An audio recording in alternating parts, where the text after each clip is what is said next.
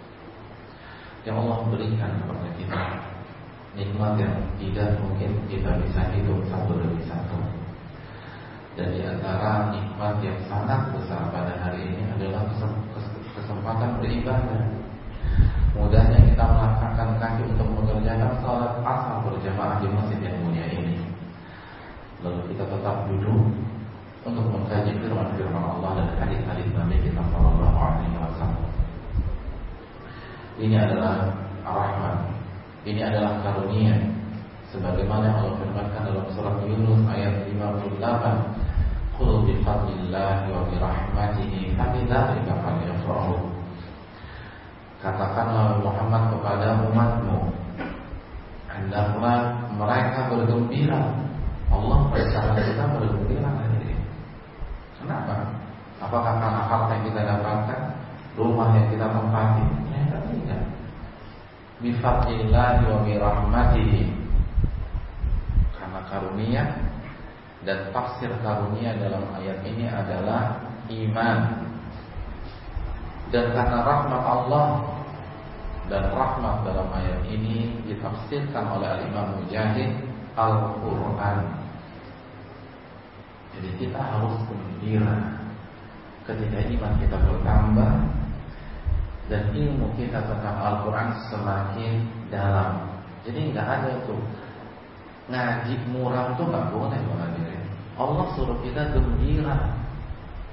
Jadi nggak boleh ngaji itu harus pas, harus semangat. Nggak boleh berngomong. Walaupun kita banyak utang, utang nanti dulu deh. Ditinggalin di luar pintu masjid. Karena hadirin yang dirahmati oleh Allah, Allah yang mengatakan kalian tuh harus gembira loh. Kalau kalian mendapatkan iman dan Al-Quran dan hukum asal perintah dalam ilmu usul fikih melahirkan hukum wajib. Al-amru yang wujub kata para ulama usul. Perintah melahirkan hukum wajib.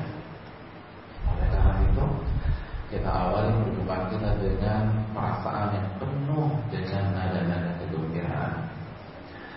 Hadirin yang dirahmati oleh Allah Subhanahu wa taala. Selanjutnya salawat dan salam kita haturkan kepada tujuan kita uswah hasanah kita Rasulullah Shallallahu Alaihi Wasallam beserta para keluarga beliau, para sahabat-sahabat beliau dan orang-orang yang istiqomah berjalan di bawah naungan sunnah beliau sampai hari kiamat kelak. Hadirin rahimahumullah.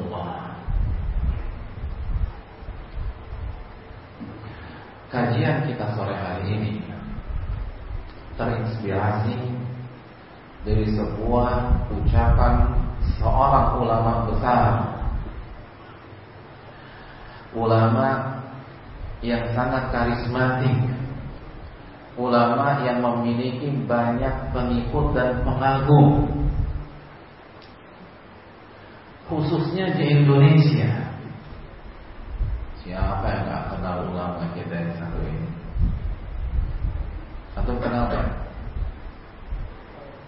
Ya namanya aja belum disebutkan gimana sih? Kenapa Pak Ustaz Ustaznya kacau juga. Ya Beliau bernama Al-Syeikh Abdul Qadir Jailani Rahimahullah. Syekh Abdul Qadir Al-Jailani Kenal beliau? Kenal Nggak pernah pernah dengar tidak nama beliau? Sering. Siapa yang nggak pernah dengar nama beliau? Apalagi orang-orang yang tidak asing lagi dengan kitab kuning, pengajian, pertakliman, masjid dan dakwah. Orang Indonesia kenal dengan Syekh Abdul Qadir Jailani. Hadirin yang dirahmati oleh Allah. Dalam sebuah kitab beliau yang berjudul Fathur Rabbani, beliau memberikan kita sebuah nasihat yang sangat bernilai singkat namun sangat padat. Beliau mengatakan, "Alaikum bimadhhabis salafus salih." Wajib atas kalian mengikuti jalannya salafus salih. Apa maksud salafus salih di sini? Para sahabat. Karena salaf artinya orang yang terdahulu. Saya rasa istilah ini sudah biasa dikenal di kalangan pesantren kita. Orang yang terdahulu dan orang yang paling dulu dari umat ini siapa? Para sahabat. Jadi kata Syekh Abdul Qadir Jailani wajib atas kalian mengikuti jejak langkah para sahabat. Wajib atas kalian belajar dari mereka, mengikuti mereka dan mereka sebagai teladan kalian setelah Rasulullah Sallallahu Alaihi Wasallam. Hadirin rahimahullah.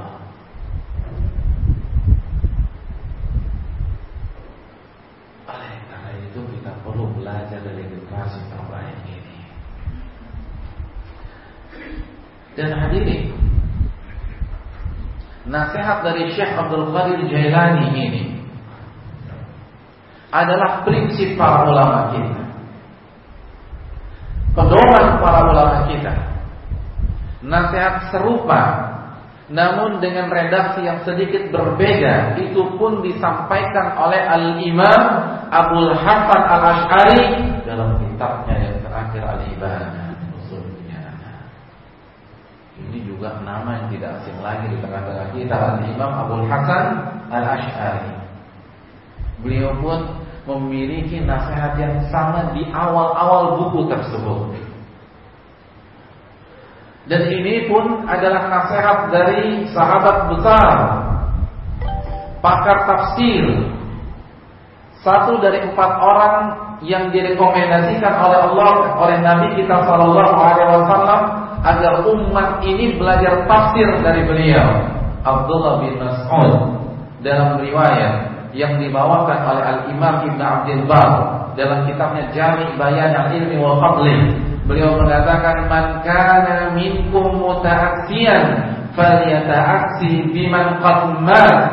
Ulaika ashabun Nabi sallallahu alaihi wasallam. Barang siapa di antara kalian yang mencari teladan maka silakan teladani generasi yang telah wafat Siapa yang dimaksud? Para sahabat radhiyallahu taala anhum. Khususnya sahabat-sahabat senior. Karena Abdullah bin Mas'ud pun sahabat. Jadi ini loh nasihat dari para pakar, nasihat dari para ulama, nasihat daripada aulia, Nasihat dari tokoh-tokoh yang kita segani selama ini dalam beribadah, dalam berakidah, dalam bermuamalat dan berakhlak kita harus belajar dari para sahabat. Kita harus meneladani mereka.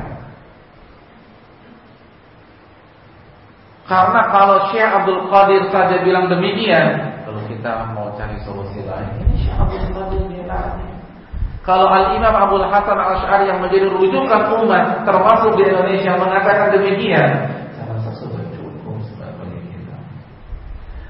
Kalau orang yang sangat mengerti tafsir direkomendasikan langsung oleh baginda Rasul mengatakan demikian, kalau kita punya opsi lain, ini adalah nasihat-nasihat dari para ulama kita. Teladanilah para sahabat Nabi Shallallahu Alaihi Wasallam. Kenapa demikian? Nah pertanyaan ini yang akan kita ulas Yang akan kita angkat Kenapa orang-orang sekali bersyabdul Qadir Jailani Abdul Hasan al-Ash'ari Abdullah bin Mas'ud dan para ulama yang lain mengajarkan kita, menasehati kita dan menghimbau kita untuk mengikuti para sahabat. Hadirin yang dirahmati Allah Subhanahu wa taala. Yang pertama alasannya simpel. Mengikuti murid itu sama saja mengikuti sang guru tapi tidak langsung. Iya, Mbak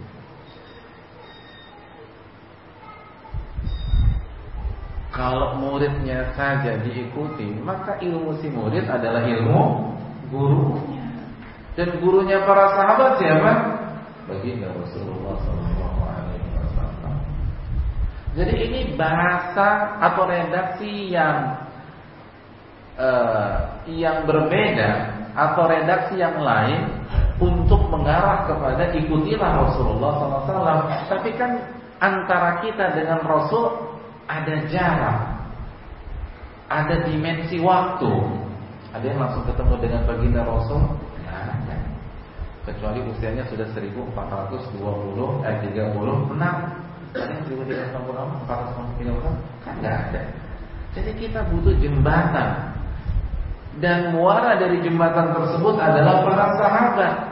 Jadi bukan berarti sahabat lebih mulia dari baginda Rasul tidak, bukan itu maksud Syekh Abdul Qadir Jalani. Tapi mereka murid Nabi loh. Mereka murid Nabi. Langsung aja. Itu saran para ulama. Kalau kita kita kan bukan murid Nabi langsung.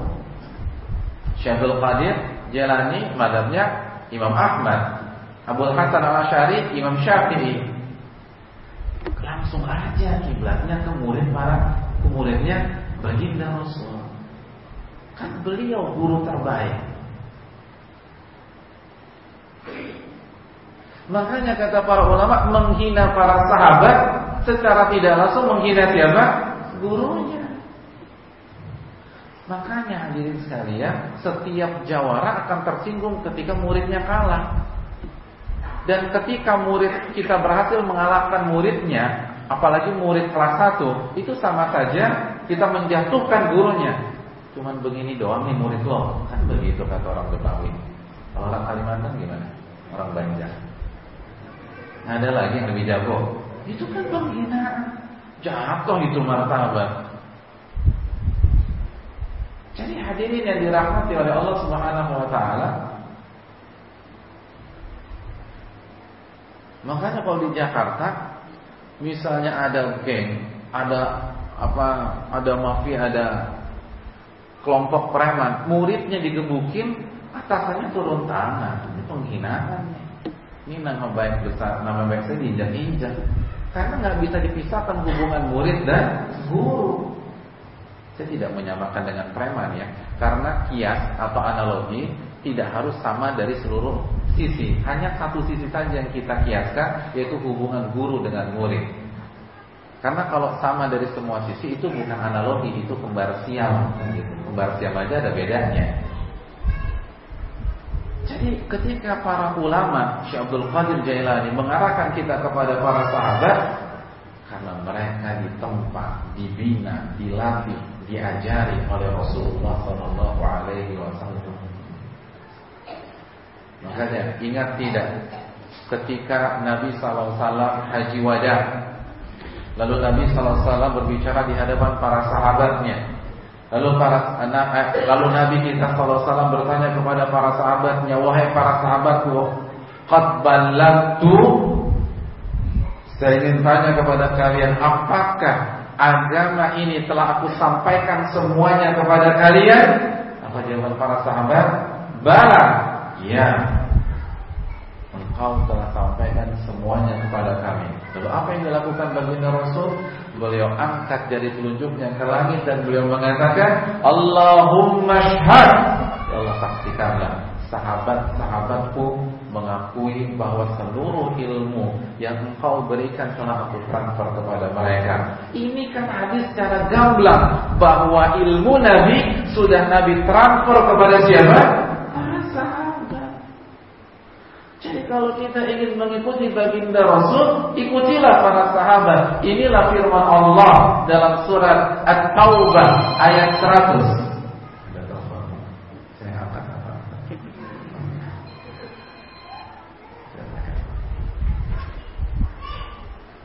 Allah berfirman dalam surat At-Taubah ayat 100 was-sabiquna al-awwalun minal muhajirin wal ansar walladzina tabauhum bi ihsan radhiyallahu anhum wa radu dan orang-orang yang pertama kali masuk ke dalam agama Islam dari kalangan muhajirin dan kalangan ansar.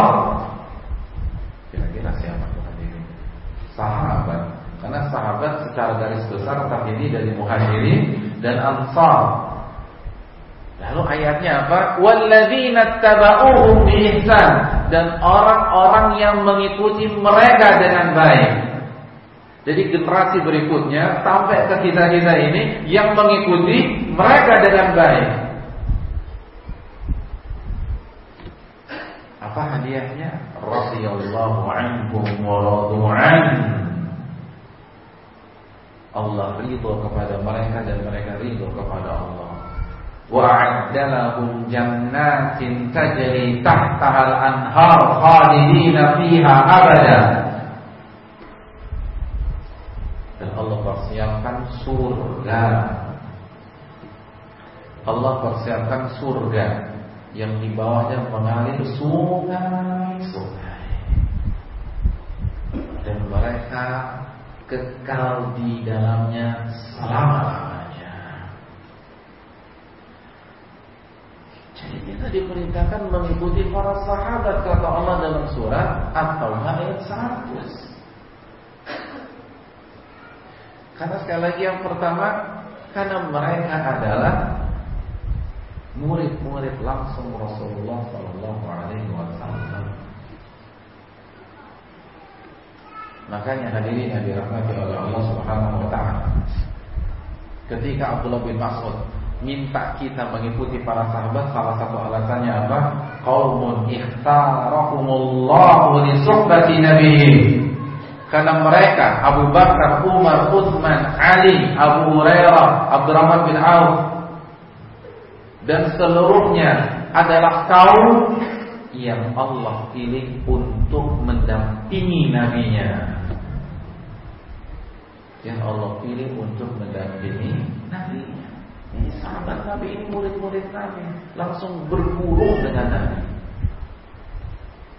Itu alasannya mengapa kita harus belajar agama ini dari para sahabat.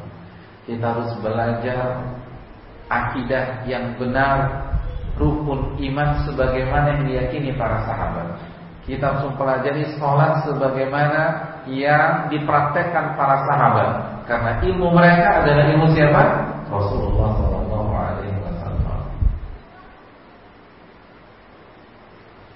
Itu alasan yang pertama. Alasan yang kedua, simpel karena mereka adalah generasi terbaik Islam. Hal ini disampaikan oleh Nabi kita Shallallahu Alaihi Wasallam dalam hadis Bukhari. Khairun nasi qarni, thumma alladhina yalunahum, thumma alladhina yalunahum.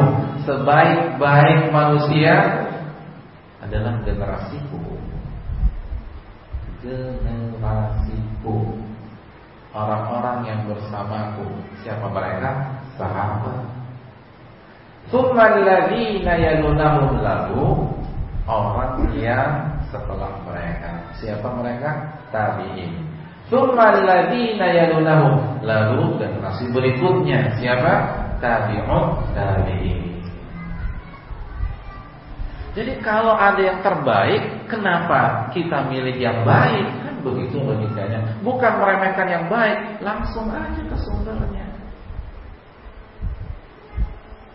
Terkadang ada sebagian orang mencukupi belajar dan seterusnya hanya dengan gurunya. Guru saya baik Ustaz. Iya, kita nggak ragukan guru Anda orang baik. Sepakat, insya Allah orang yang berdakwah itu baik.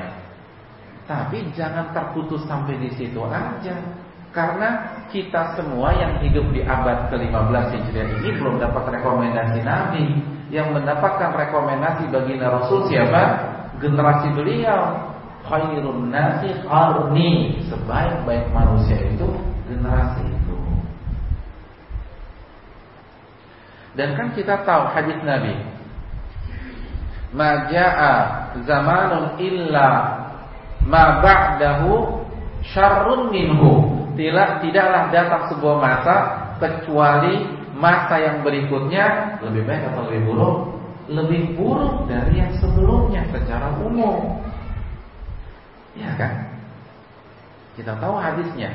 Tidaklah datang sebuah masa kecuali yang datang berikutnya levelnya di bawah yang sebelumnya secara umum. Walaupun mungkin ada satu dua orang yang lebih hebat daripada masa sebelumnya, tapi secara umum akan turun, turun, turun, turun sampai pada titik nadir yaitu pada masa terjadinya hari kiamat. La taqumus tidak akan datang hari kiamat kecuali dialami oleh manusia yang terburuk kata Nabi Shallallahu Alaihi Wasallam. Nah, kalau kita sepakat tidaklah datang sebuah kaum eh, masa kecuali yang sebel, yang setelahnya lebih bawah dibanding yang sebelumnya. Kita hidup di abad keberapa? Ke-15. Berarti kan grade-nya udah 15 apa 15 level ke bawah gitu loh. Ya enggak. Kan udah 15 abad. Itu kalau kita pakai abad dan mungkin ini yang paling realistis. Karena secara umum 100 tahun. Jadi 15 abad paling eh, lebih bawah daripada kualitas generasi terbaik Islam. Jadi kenapa Eh, kenapa kita membatasi diri dengan orang zaman sekarang? Kita hormati, kita muliakan, tapi terus tinggikan sanat kita sampai Rasul, sampai para sahabat Nabi SAW. Jadi ketika kita sholat, pastikan sholat kita ini dipraktekkan para sahabat tidak sih? Puasa kita ini dilakukan para sahabat apa tidak? Karena ilmu Nabi sudah ditransfer ke mereka semua. Yang tadi sudah, sudah kita bahas. Salawat kita ini dibaca Abu Bakar nggak ya? Makanya kan simpel. Ketika Imam Ahmad, Imam Ahmad itu berdiskusi, berdebat dengan Ahmad bin Abi Duan. Imam Ahmad ini murid besar Imam Syafi'i rahimahullah. Dan Ahmad bin Abi Duan ideologinya Jahmiyah yang menolak nama-nama dan sifat-sifat Allah Subhanahu wa taala. Imam Ahmad nanyanya simpel aja, apakah pemikiran Anda diyakini oleh Abu Bakar? Enggak. Umar? Enggak juga. Utsman? Enggak. Lalu Anda berpikir Anda lebih pintar dari mereka? Udah nggak bisa jawab. Nggak nggak ribut-ribut, nggak nurunin ayat banyak-banyak, nanya gitu aja. Itu Abu Bakar yakin seperti Anda enggak? Enggak sih. Umar? Enggak juga. Terus nggak mungkin lah Kan kita lebih pintar dari Abu Bakar tuh nggak mungkin. Karena kalau kita lebih pintar, Allah yang milih kita mendampingi Nabi hijrah bukan Abu Bakar. Kan? Iya apa tidak? Sederhana. Kalau antum presiden, antum akan mencari orang-orang terbaik untuk menjadi menteri-menteri antum. Iya apa tidak? Iya, kecuali kalau ada kontrak politik lagi ya. Tapi kita cari fitrah lah. Kalau kita presiden, kita akan cari orang-orang terbaik untuk mendampingi kita. Ini nabi, Nggak mungkin Allah kasih orang-orang yang pas-pasan tuh nggak mungkin. Makanya Abdullah bin Mas'ud mengatakan kaumun ikhtarakumullahu li suhbati. Mereka itu kaum yang Allah pilih untuk mendampingi nabinya dan Nabi Muhammad adalah nabi yang paling Allah cintai. Khalilur Rahman, kekasih Allah Subhanahu wa taala. Ketika beliau Isra dan Mi'raj, beliaulah yang memimpin salat dan menjadi imam dan di belakang beliau seluruh nabi dan rasul. Tidak mungkin yang Allah pilih untuk mendampingi beliau orang-orang yang biasa-biasa saja nggak mungkin. Ini imamnya para wali, imamnya ulama, imamnya ahli ibadah, para sahabat radhiyallahu taala anhum. Ini generasi terbaik Islam. dari semua sisi, dari masalah ibadah, dalam masalah akhlak, dalam masalah hati. Dalam masalah hati tidak ada dari dari kita yang bisa mengklaim lebih beriman kepada Nabi dibanding mereka. Di antara alasannya karena mereka lihat langsung Rasulullah SAW. Kata para kata Nabi, laisal khabaru kal. Beda. Orang yang mendengar berita dengan menyaksikan sendiri itu beda. Kita aja baru dengar hadis Nabi udah yakin banget sama Nabi. Gimana yang lihat langsung? Bagaimana yang mengalami langsung? Orang yang mengalami langsung efeknya jauh di dalam hati. Orang Kalimantan, orang Jakarta ketika menjelaskan tentang kejadian tsunami di Aceh beberapa tahun yang lalu itu mungkin bisa berbicara panjang lebar dengan data berapa yang meninggal dunia, berapa yang luka-luka, berapa kerugian material, berapa rumah yang hancur, tetapi tidak ada efek di dalam hati pendengar. Beda dengan orang yang ngalamin langsung, yang dia melihat air bah itu menyerang rumahnya, lalu ia tatap wajah istrinya sebelum terbawa arus dan sampai sekarang istrinya tidak ditemukan lagi. Ketika ia melihat langsung bayi kecilnya dan mungilnya tersebut tenggelam di dalam air, itu dia baru cerita lima menit atau mungkin udah nangis hadir. Karena beda orang yang menyaksikan tsunami langsung dengan yang hanya cerita-cerita itu beda. Nah ini, ini generasi ini ngalamin langsung bersama Rasulullah Sallallahu Alaihi Wasallam. Abu Hurairah tuh ngalamin langsung bagaimana susu segelas itu nggak habis-habis, bisa diminum oleh banyak orang, sebagaimana kita tahu hadisnya. Mereka ngalamin langsung berperang dengan Nabi dan ditolong oleh para malaikat ketika perang Badar. Itu beda. Keyakinannya dengan Nabi beda. Pasti beda, nggak mungkin sama. Orang yang menyaksikan dan mengalami pasti lebih yakin daripada orang yang hanya mendengar. Itulah sebabnya mengapa kita harus berkiblat kepada mereka karena mereka mengalami langsung, sedangkan kita enggak, hanya dengar saja. Makanya mereka jadi generasi terbaik dalam masalah iman, dalam masalah pengorbanan, siapa yang pernah berkorban seperti pengorbanan para sahabat radhiyallahu taala? Ketika mereka hijrah dengan Nabi, itu orang sekaya Abdurrahman bin Auf ke Madinah cuma bawa baju yang menempel di badannya. Abu Bakar gak bawa apa-apa. Dan barang-barang mereka, furniture mereka, perabotan rumah mereka nggak dikirim lewat kontainer tuh enggak ditinggalkan. Atau tahu berapa yang mereka tinggalkan? Itu yang mereka tinggalkan nilai yang sangat spektakuler. Kita nggak usah bicara macam-macam, kita bicara tanah saja.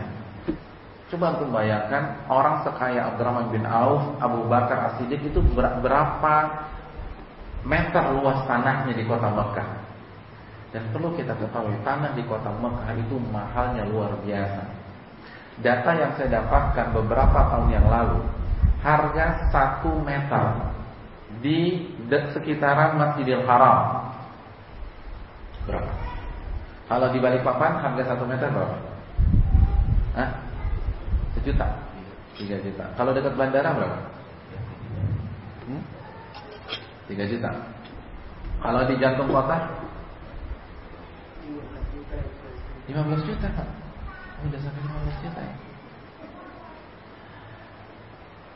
Harga 1 meter tanah di sekitar Masjidil Haram itu 100 ribu US dollar.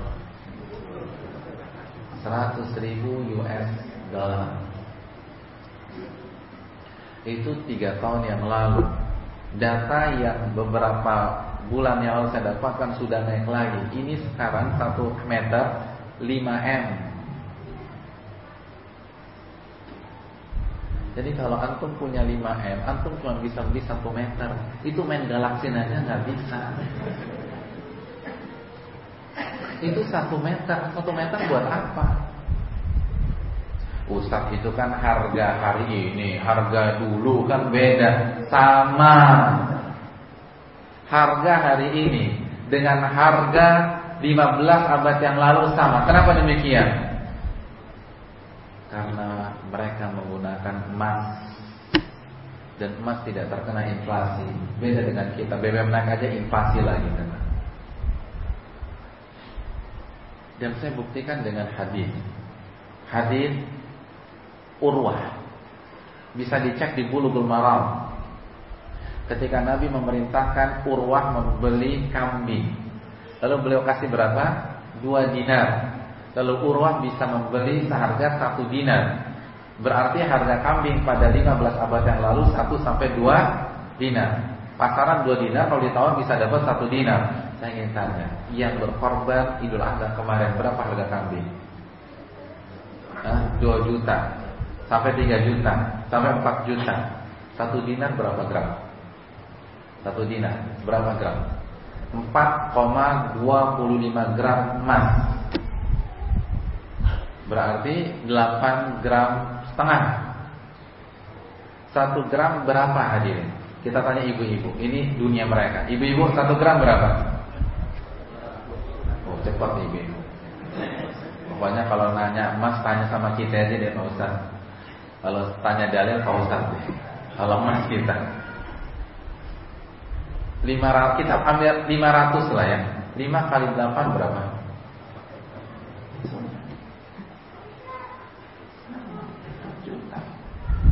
juta. Kambing yang bagus tuh 4 juta kemarin.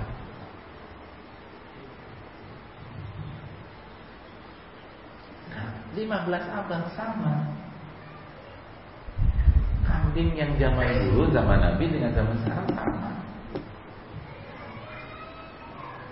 makanya kan orang dulu kalau mau naik haji mereka tabung emas pokoknya sama deh nggak pernah beda walaupun sekarang 35 juta, dulu 20 juta. Pokoknya kalau emas sama. Jadi coba untuk bayangin berapa miliar yang ditinggalkan Abu Bakar untuk hijrah bersama Rasulullah. Kalau satu meter aja 5 m, berapa yang yang ditinggalkan oleh Abu Bakar? Berapa puluh miliar? Itu baru tanah, belum unta, Onta-onta terbaik satu onta 500 juta. Jadi pengorbanan kita tuh nggak ada apa-apanya, nggak ada apa-apanya. Mereka luar biasa dalam berkorban. Semua mereka serahkan kepada Allah dan Rasulnya.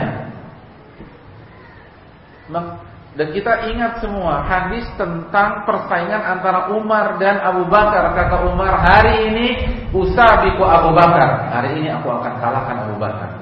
Beliau menginfakkan setengah hartanya. Ingat Umar orang kaya. Menginfakkan setengah harta bagi orang kaya susah. Kalau bagi orang miskin gampang. Atau pilih yang gampang atau yang susah? Ya. setengah Orang punya kalau di Jakarta orang punya dua unit rumah di Pondok Indah bisa ngasih satu? Nggak bisa. Orang pajaknya aja 70 juta.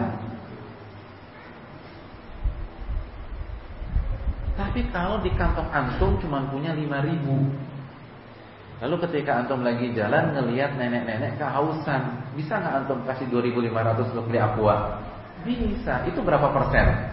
50% dari duit antum. Gampang kalau punya duit sedikit mah enak. Ngasih orang itu gampang. Tapi kalau udah kaya itu susahnya setengah mati. Itulah kenapa orang kaya susah bayar zakat. Jadi jangan dikiaskan dengan diri kita. Kita punya harta 50 juta yang gampang bayar zakat. Coba kalau misalnya kita punya uang 100 M, dua setengah persennya berapa? Hah? 100 M, dua setengah eh, dua setengah persennya berapa? 2,5 M. Bisa kasih dua setengah M? Susah. Susahnya setengah dua setengah M. Itu udah dapat S kelas, tambah alfar. Atau mau cari rumah di mana di Jakarta dua setengah m, eh, apartemen di Jakarta dapat untuk investasi. Kan orang udah mikir-mikir, dua setengah m masih saya buang cuma-cuma. Dan mereka bukan dua setengah persen, lima puluh persen yang dikasih Umar bin Khattab radhiyallahu taala Lalu Nabi tanya, Umar benar nih. Terus yang engkau sisakan untuk istri dan anakmu apa? Mislu kata Umar seperti yang aku kasih kepada dirimu ya Rasul. Berarti 50 50 50 Tiba-tiba datang Abu Bakar lalu memberikan harta yang luar biasa. Lalu Nabi kaget dan Nabi bertanya, "Wahai Abu Bakar, ini banyak banget. Apa yang kau tinggalkan untuk istri dan anakmu?" Aku tinggalkan untuk Allah dan Rasulnya. Saya nggak punya uang lagi. Selesai ini semuanya. Ada yang mengaku cinta Rasul lebih hebat daripada Abu Bakar? Tidak. Makanya para ulama jadikan mereka sebagai tolak ukur. Kalau anda mau beribadah, mengekspresikan cinta anda kepada baginda Rasul, coba teladani ini para sahabat karena anda nggak mungkin lebih cinta dari mereka. Pengorbanan anda nggak ada apa-apanya dengan mereka, nggak ada apa-apanya. Seluruh harta diberikan, udah nggak mikir lagi untuk Allah dan Rasulnya. Itu pengorbanan secara materi. Belum lagi pengorbanan secara fisik. Siapa yang sudah pernah disiksa di antara kita dalam rangka mempertahankan agama Allah? Beda dengan mereka. Mereka sudah pernah dipukul, dicambuk, dibebani dengan batu yang besar seperti Bilal dan mereka hanya mengatakan ahadul ahad. Mereka sudah merasakan darah segar menetes dari tubuh mereka karena mempertahankan akidah yang benar. Kita tahu Sumayyah menjadi syahidah. Mohon maaf kemaluan beliau ditusuk oleh Abu Jahal dengan tombak dan mati syahid. Kita nggak ada apa-apanya. Makanya Syekh Abdul Qadir Jalani mengatakan telah dari mereka. Karena mereka itu inspirator Anda dalam beriman kepada Allah dan Rasulnya. Belum lagi ibadah mereka. Ibadah mereka. Contoh Abdullah bin Amr bin Auf. Ketika suatu saat Nabi bersabda di hadapan beliau, Sum yauman walaka ajru ma baqi berpuasalah sunnah satu hari setiap bulan maka engkau akan dapat pahala di waktu-waktu yang lain. Apa kata Abdullah bin Amr bin Amr bin As Ya Rasulullah ini utiku akan min dari Saya bisa lebih banyak lagi berpuasa. Lalu kata Nabi Sum Berpuasalah dua hari sunnah. Ya Rasulullah ini utiku aktar min dari terlalu sedikit ya Rasul. Aku bisa berpuasa lebih banyak lagi. Tiga hari, aku bisa lebih bagus, lebih banyak. Empat hari, aku bisa lebih banyak. Terus dituntut oleh Abdul Abdullah bin Amr bin As sampai akhirnya Nabi memberikan sabda pemungkas. Sum afdalal afdhalus siyami indallah sauma Daud karena yasumu wa. Berpuasalah puasa sunnah terbaik di sisi Allah. Puasa Nabi Daud. Gimana caranya? Nabi Daud berpuasa selang seling. Hari ini puasa, besok buka, lusa puasa, besok lusa berbuka. Akhirnya mulai detik itu beliau berpuasa Nabi Daud. Jadi puasanya Nabi Daud. Hatamannya, hatamannya, contoh para sahabat Suatu ketika Nabi pernah bersabda di depan Abdullah bin Amr bin Auf, Israel Quran di syahr. Berhatamkan Al-Quran selama satu bulan. Selama satu bulan. Berat gak? Nah, kalau bagi saya sih berat. Kalau antum nggak berat. Kalau Ramadan sih gampang. Tapi kalau istiqomah setiap bulan khatam satu berat Tapi apa kata Abdullah bin Amr bin As? Kata Abdullah bin Amr bin As, kelamaan ya Rasul. Aku bisa baca lebih cepat dari itu. Lalu kata Nabi, katakanlah selama 20 hari. Kelamaan. Inna bi kuwah. Aku bisa baca lebih cepat dari itu. 14 hari kelamaan. Kelamaan, kelamaan, kelamaan sampai Nabi mengatakan la yaqahu man yaqrahu bi aqalli min Tidak akan paham, tidak akan bisa mentadaburi orang yang menghatamkan kurang dari tiga hari. Hadis dari Imam Abu Dawud dan Ahmad. Akhirnya semenjak itu khataman Abdullah bin Amr bin As setiap tiga hari khatam, tiga hari khatam, tiga hari khatam, tiga hari khatam terpaksa. Kenapa? Karena sebelum mendengar sabda ini beliau sehari khatam, sehari khatam, sehari khatam, sehari khatam. Jadi menghatamkan Al-Quran tiga hari khatam itu terpaksa sama dong saya, saya tahu. Saya juga nggak terbang terpaksa. Iya benar, terpaksanya sama, tapi motifnya beda. Beliau terpaksa karena sudah terbiasa sehari hatam. Siapa bisa sehari hatam kita? Ya Kita nggak ada apa-apanya dibanding mereka. Kita Coba kalau kita ada di lokasi, khatamkan Al-Quran dalam waktu satu bulan. Mungkin pertanyaan pertama dari kita, ya Rasulullah, rukhsahnya apa? Jadi pertanyaan pertama rukhsahnya dulu. Ada keringanan nggak Rasul? Kalau Abdullah bin Amr bin As, ini mah kelamaan. Ada yang lebih cepat lagi. Itu kualitas mereka. Sholat, contoh saja, sholat taraweh Antum tahu bahwa salat taraweh berjamaah sebulan penuh kembali disosialisasikan dan diselenggarakan oleh siapa? Umar bin Khattab. Imamnya siapa? Tamim Ad-Dari. Salah satunya Tamim Ad-Dari. Dalam riwayat Imam Malik dikatakan bahwa mereka mulai ba'da Isya dan setiap Orang yang datang untuk sholat bersama Tamim Ad-Dari dan imam-imam Umar bin Khattab itu harus bawa tongkat dari rumah masing-masing. Kenapa? Karena kalau kita nggak bawa tongkat, roboh. Saking lamanya sholat. Itu bisa bayangkan orang-orang sekaliber para sahabat dan tabiin itu harus bawa tongkat karena nggak kuat. Kelamaan, artinya lama sekali. Mungkin uh, mungkin hati bisa menikmati tapi betis nggak kuat udah gemeter apalagi asam urat bahaya. Kata dalam hadis Imam Malik sholat dimulai ba'da isya.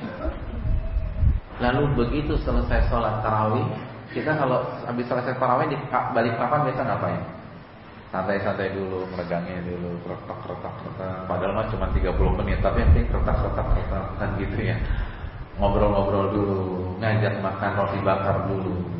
Kalau mereka dalam riwayat Imam Malik, kami harus langsung pulang dan para wanita masuk dapur untuk langsung menyiapkan makan sahur khawatir ada subuh berkumandang. Jadi daripada Isya sampai jam 4 itu tarawihnya mereka tuh begitu. 4 lewat 10 itu baru selesai.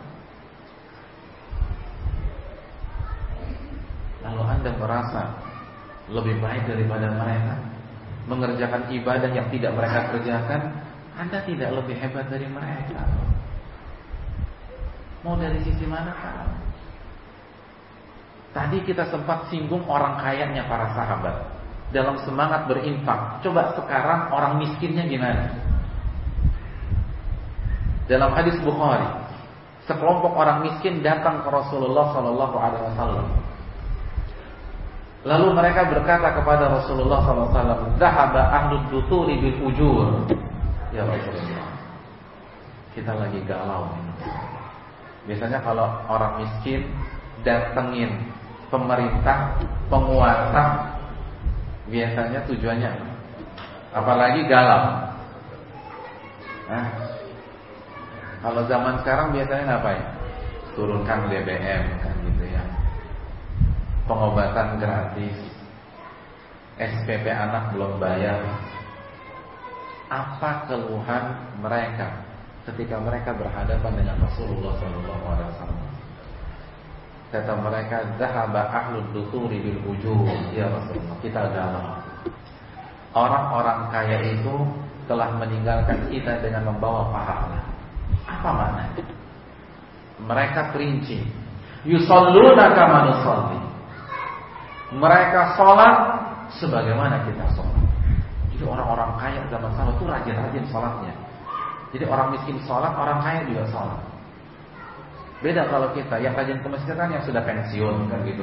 Mereka orang orang kaya zaman sahabat seger-seger, keren-keren, masih aktif, itu rajin ke masjid. Wa yasumuna kama nasum. Mereka puasa sebagaimana kita puasa. Jadi orang-orang kaya pada zaman Nabi itu pada puasa. Walakum fadlu min amwalihim. Namun mereka punya kelebihan dari harta mereka. Yahujjuna biha wa ya'tamirun wa yujahidun wa yatasaddaqun. Mereka berhaji dengan harta tersebut. Sedangkan kita belum pernah haji ya Rasul. Mereka bisa umrah setiap tahun umrah, bahkan setahun dua kali, bahkan ada yang sebulan sekali umrah. Kita boro-boro setahun sekali, nggak pernah nginjekin kaki ke Masjidil Haram, nggak punya duit. Mereka bisa berjihad karena dulu jihad itu modal masing-masing, bukan dibiaya negara atau wajib militer enggak. Kalau mau jihad itu bawa duit masing-masing. Sedangkan kita nggak punya duit. Wa yatasaddaqun, mereka bisa bersedekah, berinfak, wakaf. Sedangkan kita nggak pernah bisa bersedekah. Justru kita dapat sedekah terus dari mereka. Allahu Akbar. Jadi orang miskin zaman Nabi dapat sedekah tuh galau. Kenapa kita dapat sedekah terus? Kapan ngasihnya nih? Kalah kita. Beda dengan kita nggak dapat bagian galau begitu. Langsung nggak kebagian. Mereka tuh nggak peduli, justru mereka mikir kok nggak bisa ngasih dari dulu dikasih terus. Kapan dapat pahalanya? Itu mental orang miskin pada zaman Nabi. Mereka nggak peduli dengan rumah orang kaya, nggak peduli. Mereka nggak peduli dengan mobilnya orang kaya, nggak peduli. Mereka tidak peduli, mereka tidak peduli dengan perusahaannya orang kaya, nggak peduli. Yang saya pikir, yang kita pikirkan nih, kenapa mereka bisa haji, kita nggak bisa haji. Mereka bisa umroh, kita nggak bisa umroh. Mereka bisa sedekah, kita nggak pernah bisa kasih sedekah. Ada pun rumah nggak ada urusan, mobil nggak ada urusan, gadget nggak ada urusan. Kita nggak pernah tertarik dengan handphonenya orang kaya, iPhone-nya orang kaya, galaksinya orang kaya, mobilnya orang kaya rumah gedongnya orang kaya, furnisnya orang kaya, nggak ada urusan. Itu nggak ada bagus-bagusnya. Yang kita pikirkan, kita udah kalah. Ini kan repot. Udah di dunia kalah, di akhirat kalah lagi, dua kosong dong. Kan begitu, kan begitu. Orang dikasih sedekah terus, haji, kita sholat, dia juga mereka sholat. Kita puasa, mereka puasa. Kita tahajud, mereka tahajud. Kita zikir, mereka zikir. Giliran mereka berangkat umroh, kita nggak bisa berangkat. Mereka bagi-bagi duit, kita dapat duit. Ya kalah nanti di akhirat. Dua kosong. Itu pola pikir. Makanya coba, antum pernah pernah dengar tidak riwayat berapa onta yang dimiliki oleh Abu Bakar? Seperti apa furnis rumah Umar? Apakah pakai parkit atau pakai marmer? Pernah baca hadis seperti itu? Gak ada. Kenapa nggak ada? Karena nggak ada yang tertarik untuk menceritakan rumahnya si Umar. Gak tertarik, nggak peduli. Yang kita mikir ini sholatnya Umar nih. Adapun kekayaan mereka Itu nggak ada tertarik tertariknya. Beda sama kita. Kita sampai mobilnya Ustaz dibicarain. Tuh Ustaz mobilnya ganti lagi. Dulu nggak tertarik sama mobil. Gak ada urusan. Itu Abu Bakar naik apa nggak ada urusan. Kita nggak tertarik dengan kendaraannya orang kaya. Yang kita pusingkan, kita kalah hitung-hitungan. Secara ibadah, eh harus ada solusi. Makanya mereka laporan ke Rasulullah SAW. Mereka nggak pernah laporan sembako, mereka nggak pernah laporan SPP, mereka tidak pernah uh, berpikir BPJS, nggak pernah. Yang mereka pikirkan gimana nih solusinya biar kita menang di akhirat. Allah itu generasi. Makanya tidak heran Nabi mengatakan khairun nasi qarni. Sebaik-baik manusia itu generasi. Kita harus berkiblat kepada mereka sebagaimana saran Syekh Abdul Qadir Jailani sendiri. Sebagaimana saran Abu Hasan al Ashari sendiri dalam kitabnya Al-Ibadah. Itu loh cara mereka beribadah. Cara mereka berislam. Cara mereka itar.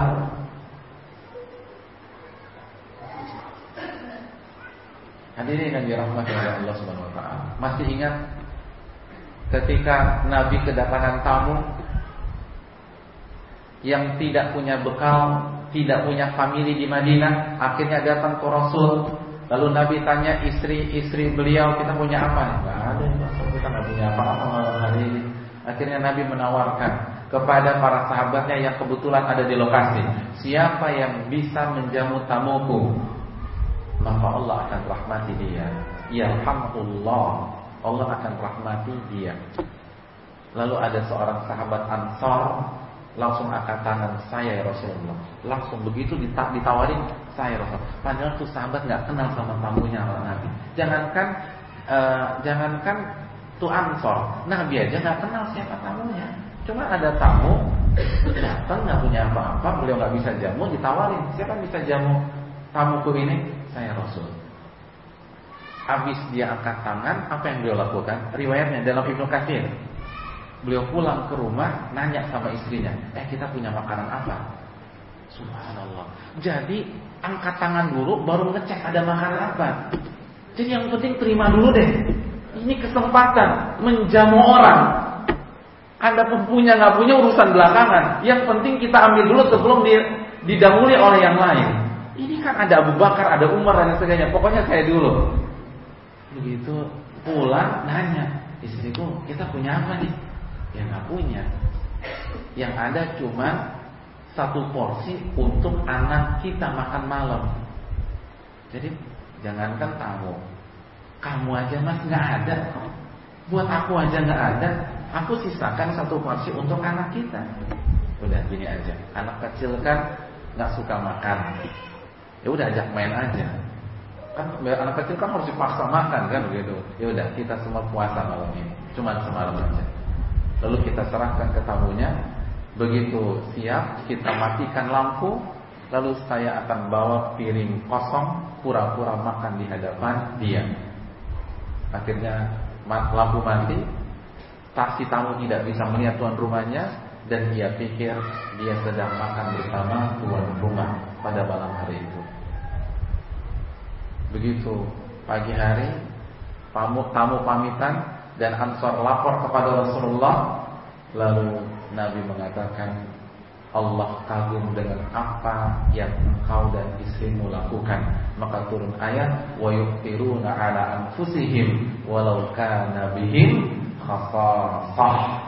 Dalam surat Al-Hasyr ayat 9 mereka mendahulukan saudaranya padahal di waktu yang sama mereka butuh hal tersebut. Mereka butuh makan malam. Istri mereka butuh makan malam. Tapi untuk melayani saudaranya, mereka sepakat untuk puasa pada malam hari itu dan memberikan kepada tamunya tersebut. Itu. Makanya gak habis pikir itu akal sehat ditaruh di mana? Generasi sebaik ini dicaci maki sama orang, dijelek-jelekan sama orang. Subhanallah. Apa yang anda sudah lakukan untuk Islam? Kita harus kembali kepada para sahabat mempelajari mereka, meyakini apa yang mereka yakini. beribadah dengan apa yang mereka lakukan dan tidak melakukan apa yang tidak mereka lakukan karena mereka murid langsung Nabi dan mereka terbaik generasi terbaik umat ini. Dan alasan yang ketiga, kenapa Syekh Abdul Qadir Jailani, kenapa Abdul Hasan Al Asyari meminta kita untuk meneladani dan belajar dengan mereka, simpel saja karena mereka sudah dijamin surga dan pasti masuk surga. Sebagaimana surat At-Taubah ayat 100 di atas, wasabiquna awwalun minal muhajirin wal ansar walladzina tabauhum bi ihsan radhiyallahu anhum wa radu dan orang-orang yang pertama kali masuk Islam dari kalangan muhajirin dan ansar dan orang-orang yang mengikuti mereka dengan baik. Allah ridho kepada mereka dan mereka ridho kepada Allah. Wa a'dalahum jannatin tajri tahtaha al-anharu khalidina fiha abada. Dan Allah persiapkan surga kepada mereka yang di bawahnya mengalir sungai-sungai. Mereka kekal selama-lamanya di dalam surga tersebut. Wajar. Jadi yang kita ikuti yang udah pasti. Adapun yang belum pasti Jangan 100% ikutinnya. Dalam surat Al-Hadid ayat 10 apa kata Allah? Wa kullu wa'adallahu husna. Dan seluruh para sahabat, baik yang masuk Islam dan beramal sebelum satu Mekah maupun yang masuk Islam yang setelah masuk Mekah, Allah janjikan surga. Itu sahabat. Itu sahabat. Allah janjikan surga intermezzo sedikit. Jadi kalau sahabatnya sudah Allah janjikan surga, mana mungkin ada orang yang mengatakan Nabi belum tentu masuk surga dan belum pasti masuk surga. Ini sahabatnya Al-Hadid ayat 10 pasti masuk surga. Jadi kalau murid-muridnya udah pasti, masa gurunya belum tentu? Kan nggak mungkin. Wa kullu husna. Semuanya pasti masuk surga. Dan jelas nggak usah ribet-ribet. Ingat nggak hadis tentang anak yatim? Kata Nabi apa? Anak wakafil yatim fil jannati hakada. Aku dan orang yang mengasuh anak yatim. Ingat hadis ini di surga nanti seperti dua jari ini, telunjuk dan tengah. Kalau ada orang Nabi belum pasti masuk surga, Nabi mengatakan saya dan pengasuh anak yatim di surga nanti. Ini yang yang perlu kita uh, sedikit sampaikan tanpa mengurangi rasa hormat kita kepada setiap pihak. Tapi kehormatan Nabi kita harus kita jaga. Kehormatan Nabi kita harus kita lindungi. Hadirin, para sahabat semuanya dijamin masuk surga. Barang siapa yang tidak setuju maka dia harus rubah surat Al-Hadid ayat 10 tadi. Karena Allah yang mengatakan wa kullu wa'adallahu husna. Semua para sahabat dijamin masuk surga. Allah janjikan surga, maka ikuti mereka. Karena jalan mereka ini sudah sudah lurus. Yang terakhir, faktor yang terakhir, ini penting. Sebelum kita buka sesi tanya jawab. Faktor yang terakhir adalah penekanan. Mengikuti dan belajar dari mereka. Membuat kita selamat dari benih-benih perpecahan di tengah-tengah umat. Hadirin, kita sepakat tidak suka dengan perpecahan. Kita sepakat berusaha dan berharap umat ini bersatu padu. Tapi fakta di lapangan mengatakan lain dan itu harus kita akui dengan jujur. Dan ini dikatakan Nabi SAW dalam hadis Tirmidzi, "Sataftariqu ummati ala salatin wa sab'ina firqah, kulluha finnar illa wahidan." Umatku akan berpecah belah menjadi 73 golongan. Semuanya diancam masuk neraka kecuali satu golongan. Siapa mereka? Ma ana alaihi yauma wa ashabi. Orang-orang yang mengikuti jalanku dan para sahabatku orang-orang yang mengikuti jalanku dan para sahabatku. Maka ini yang harus kita lakukan. Teladani mereka. Ikuti ibadah yang mereka lakukan Dan jangan beribadah yang mereka tidak lakukan. Karena ini jaminan garansi dari Allah Dan Rasulnya. Semua akan diancam masuk neraka Kecuali satu kata baginda Rasul. Dan maka di sini bisa dicek dalam sunan Tirmidzi. Orang yang mengikutiku dan sahabatku. Maka kita arahkan umat ke mereka. Jadi kan sebenarnya enak ya. Kalau semua kita tidak punya tendensi setiap kita kalau buka pengajian bukan mengarahkan umat kepada pribadinya, bukan mengarahkan umat kepada kelompoknya, tapi mengarahkan umat kepada generasi pertamanya.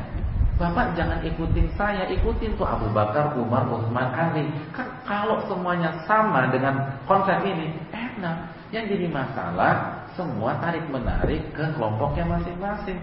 Kita mau usah pakai kelompok-kelompok kan. Apa pun anda, dari mana background anda, ikuti Rasulullah dan para sahabat. Terserah mau ngaji sama Ustaz A, Ustaz B, Ustaz C Yang penting diarahkan ke Rasulullah dan para sahabat itu kan objektif. Jadi nggak ada subjektif lagi, nggak ada kepentingan lagi. Dan kalau semua sepakat maka tidak akan terjadi perpecahan.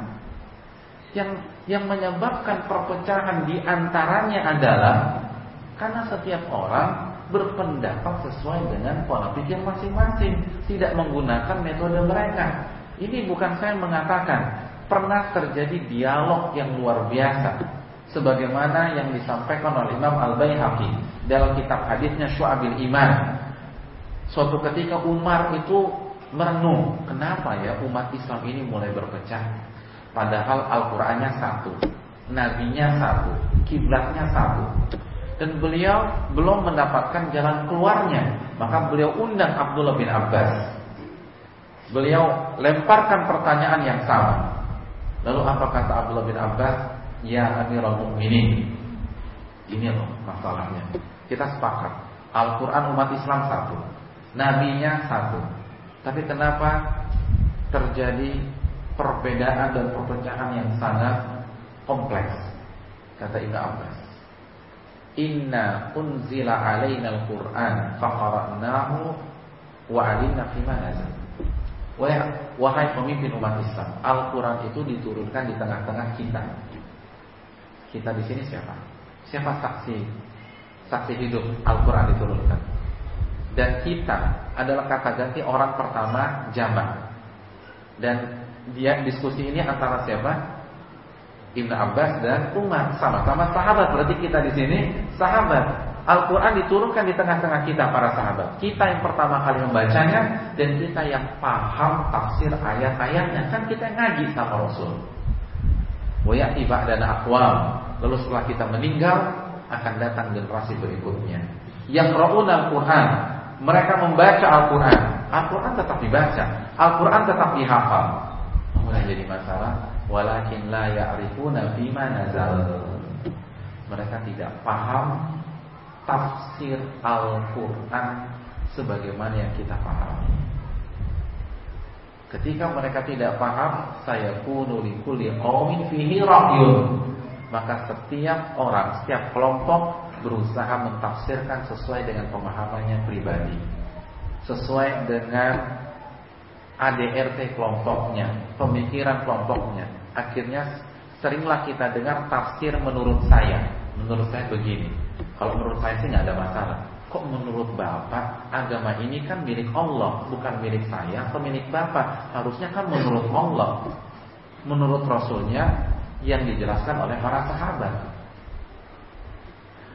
Itu kata Ibnu Abbas.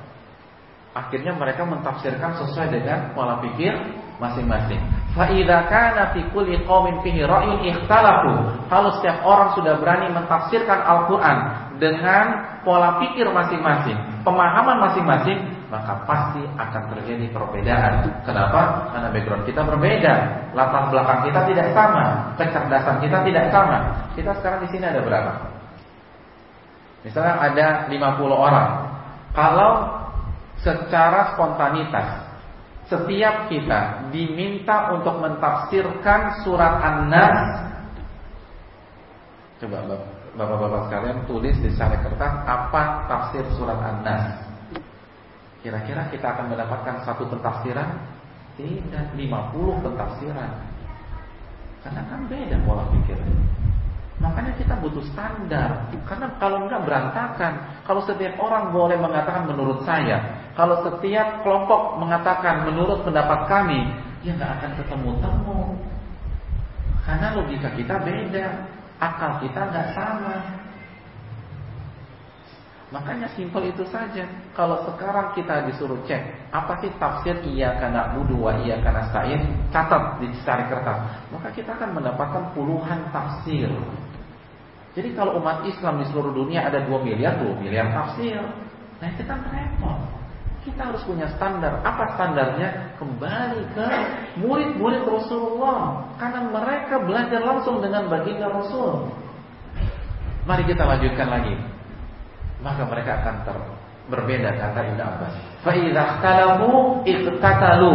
Kalau mereka sudah berbeda, maka step berikutnya, langkah berikutnya akan terjadi konflik horizontal di antara mereka. Umar merenung dan kata Umar, iya betul ini jawabannya. Pemahaman metode Al-Quran tidak boleh kita perdebatkan lagi. Hadis tidak boleh kita tawar-tawar lagi. Tapi terkadang yang jadi masalah dipahami melalui dengan pemahaman siapa. Makanya ada sebuah kaidah di dunia para ulama. Jangan uh, saya pertama kali dengar kaidah ini kaget juga. Kata para ulama kita al haditsu madallatun illa lil ulama. Hadis itu, hadis itu bisa jadi sumber kesesatan kecuali bagi para ulama. Bisa Pak? Bukan hadisnya yang salah Karena salah paham Akhirnya Membunuh orang atas nama agama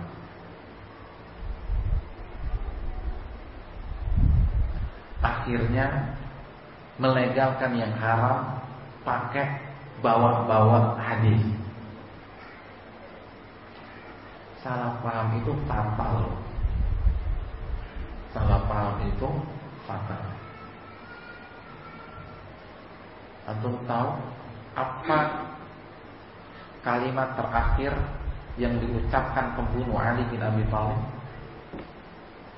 Siapa pembunuh Ali bin Abi Thalib? Coba ngaku. Oh, Toh, coba dijawab maaf bukan coba ngaku ya salah. Mohon maaf, maaf. Hah? Siapa? Abdurrahman bin Muljam. Hadirin. Apa pesan terakhir atau kata-kata terakhir sebelum beliau membunuh Nabi bin Abi Thalib? beliau membaca sebuah kalimat wa minan nas man yashri nafsahu ibtigha'a mardatillah surat apa Al-Baqarah ayat berapa? 207 inilah motivator dia untuk membunuh Ali bin Abi Thalib. Apa artinya? Di antara manusia ada yang mengorbankan nyawanya untuk mencari ridho Allah. Di antara manusia ada yang mengorbankan nyawanya untuk mencari ridho Allah.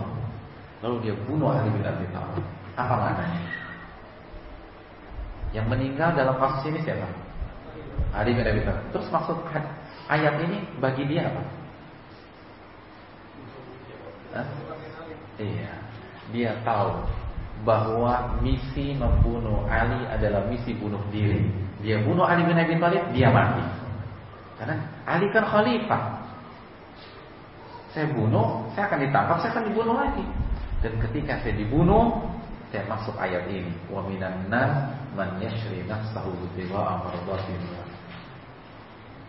Saya termasuk manusia yang menyerahkan nyawanya untuk mencari ridha Allah, membunuh Ali bin Abi Thalib ia yakini sebagai bentuk mencari ridha Allah surat Al-Baqarah 207 inilah bahayanya salah paham. Inilah bahayanya salah paham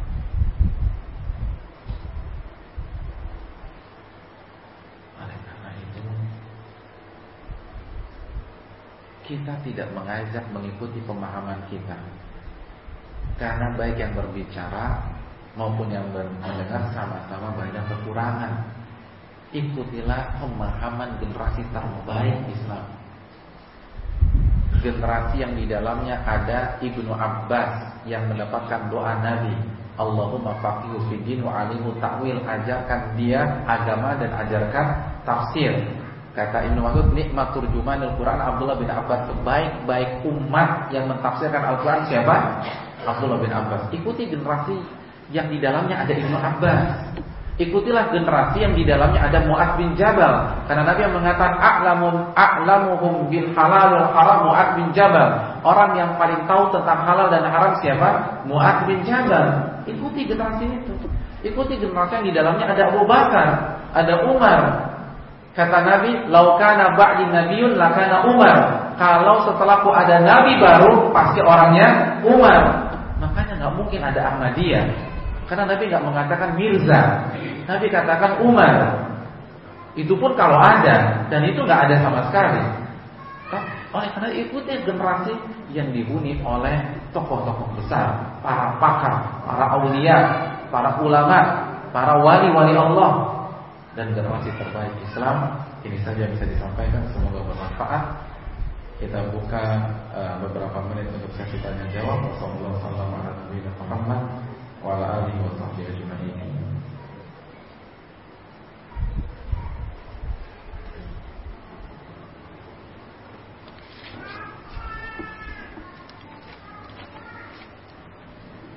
Ada pertanyaan? Pertanyaan cuma sebentar ya. Ya silakan Pak. Waalaikumsalam warahmatullahi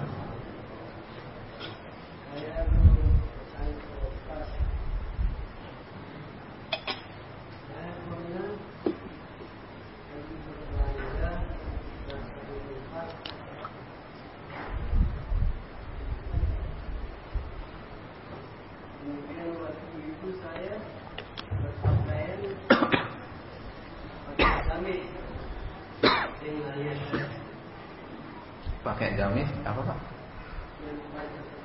Pakistan ya. Pak oh pakai gamis ya, ya betul. Ke orang Arab ya. Ya.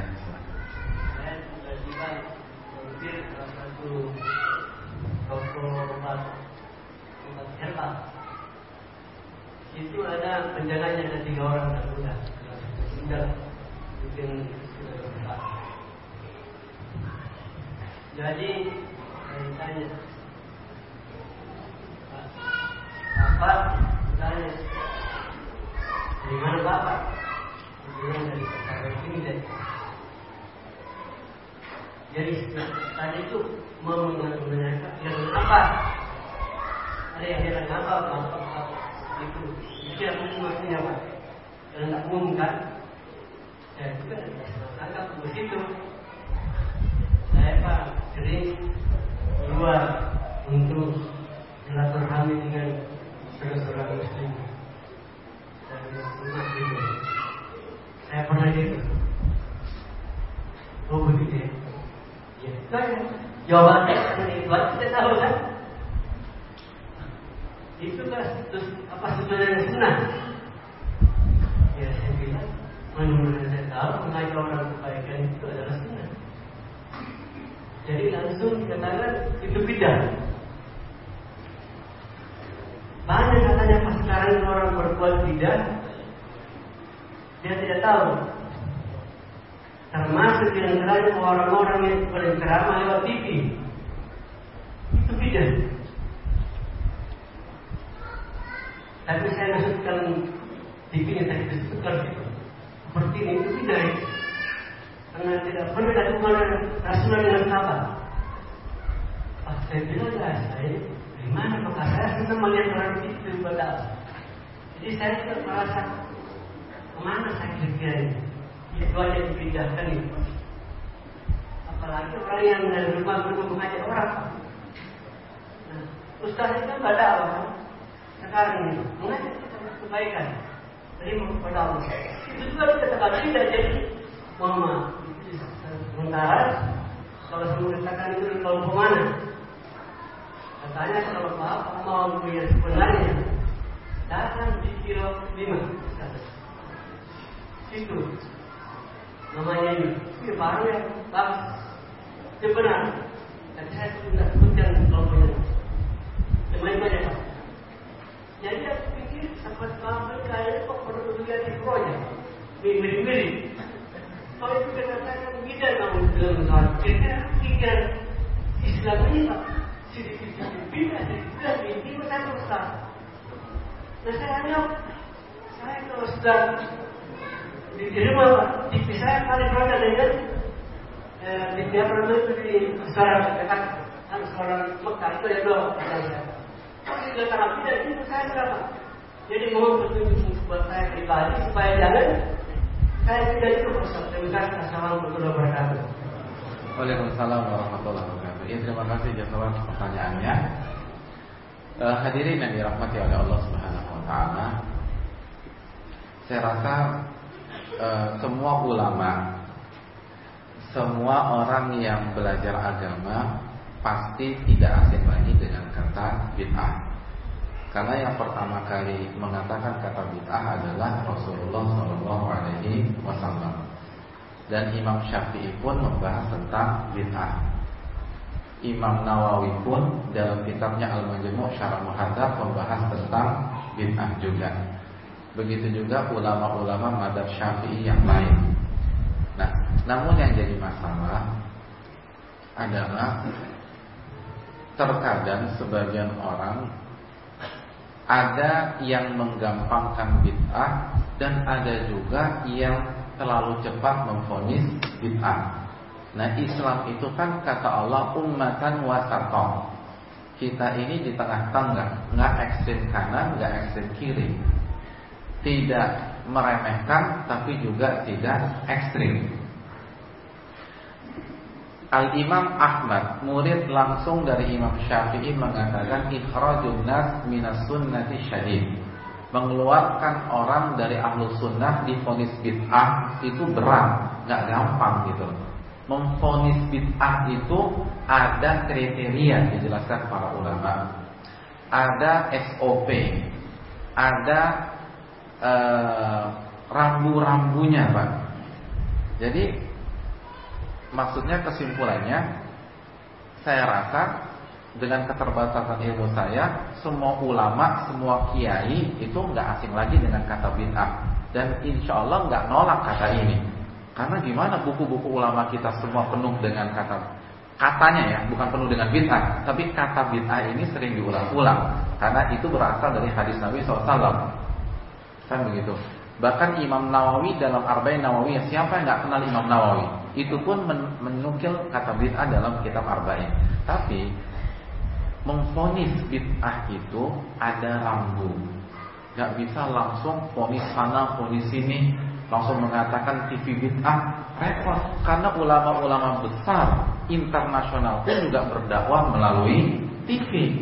Ulama-ulama besar kita nggak bicara uh, ustadz-ustadz atau ulama-ulama nasional, kita bicara ulama-ulama internasional itu juga menjadikan TV sebagai sarana. Dan yang perlu kita ingatkan, bid'ah itu hanya dalam perkara akidah dan ibadah. Yang non akidah dan ibadah tidak masuk kategori bid'ah.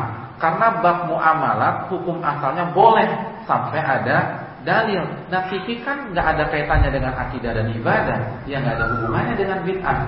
Jadi salah satu rambu-rambu bid'ah Bid'ah itu hanya berbicara dalam masalah akidah dan ibadah. Adapun sarana seperti mic, seperti TV, seperti radio, maka itu kan non ibadah dan non akidah. Maka tidak masuk dalam kategori bid'ah karena itu hanya sarana semata. Nah, ini yang kita sayangkan. Uh, salah satu PR kita jadi silahkan memberikan nasihat, tetapi jangan terlalu cepat memfonis. Gak boleh cepat memfonis itu. Jangan terlalu cepat menyalahkan orang.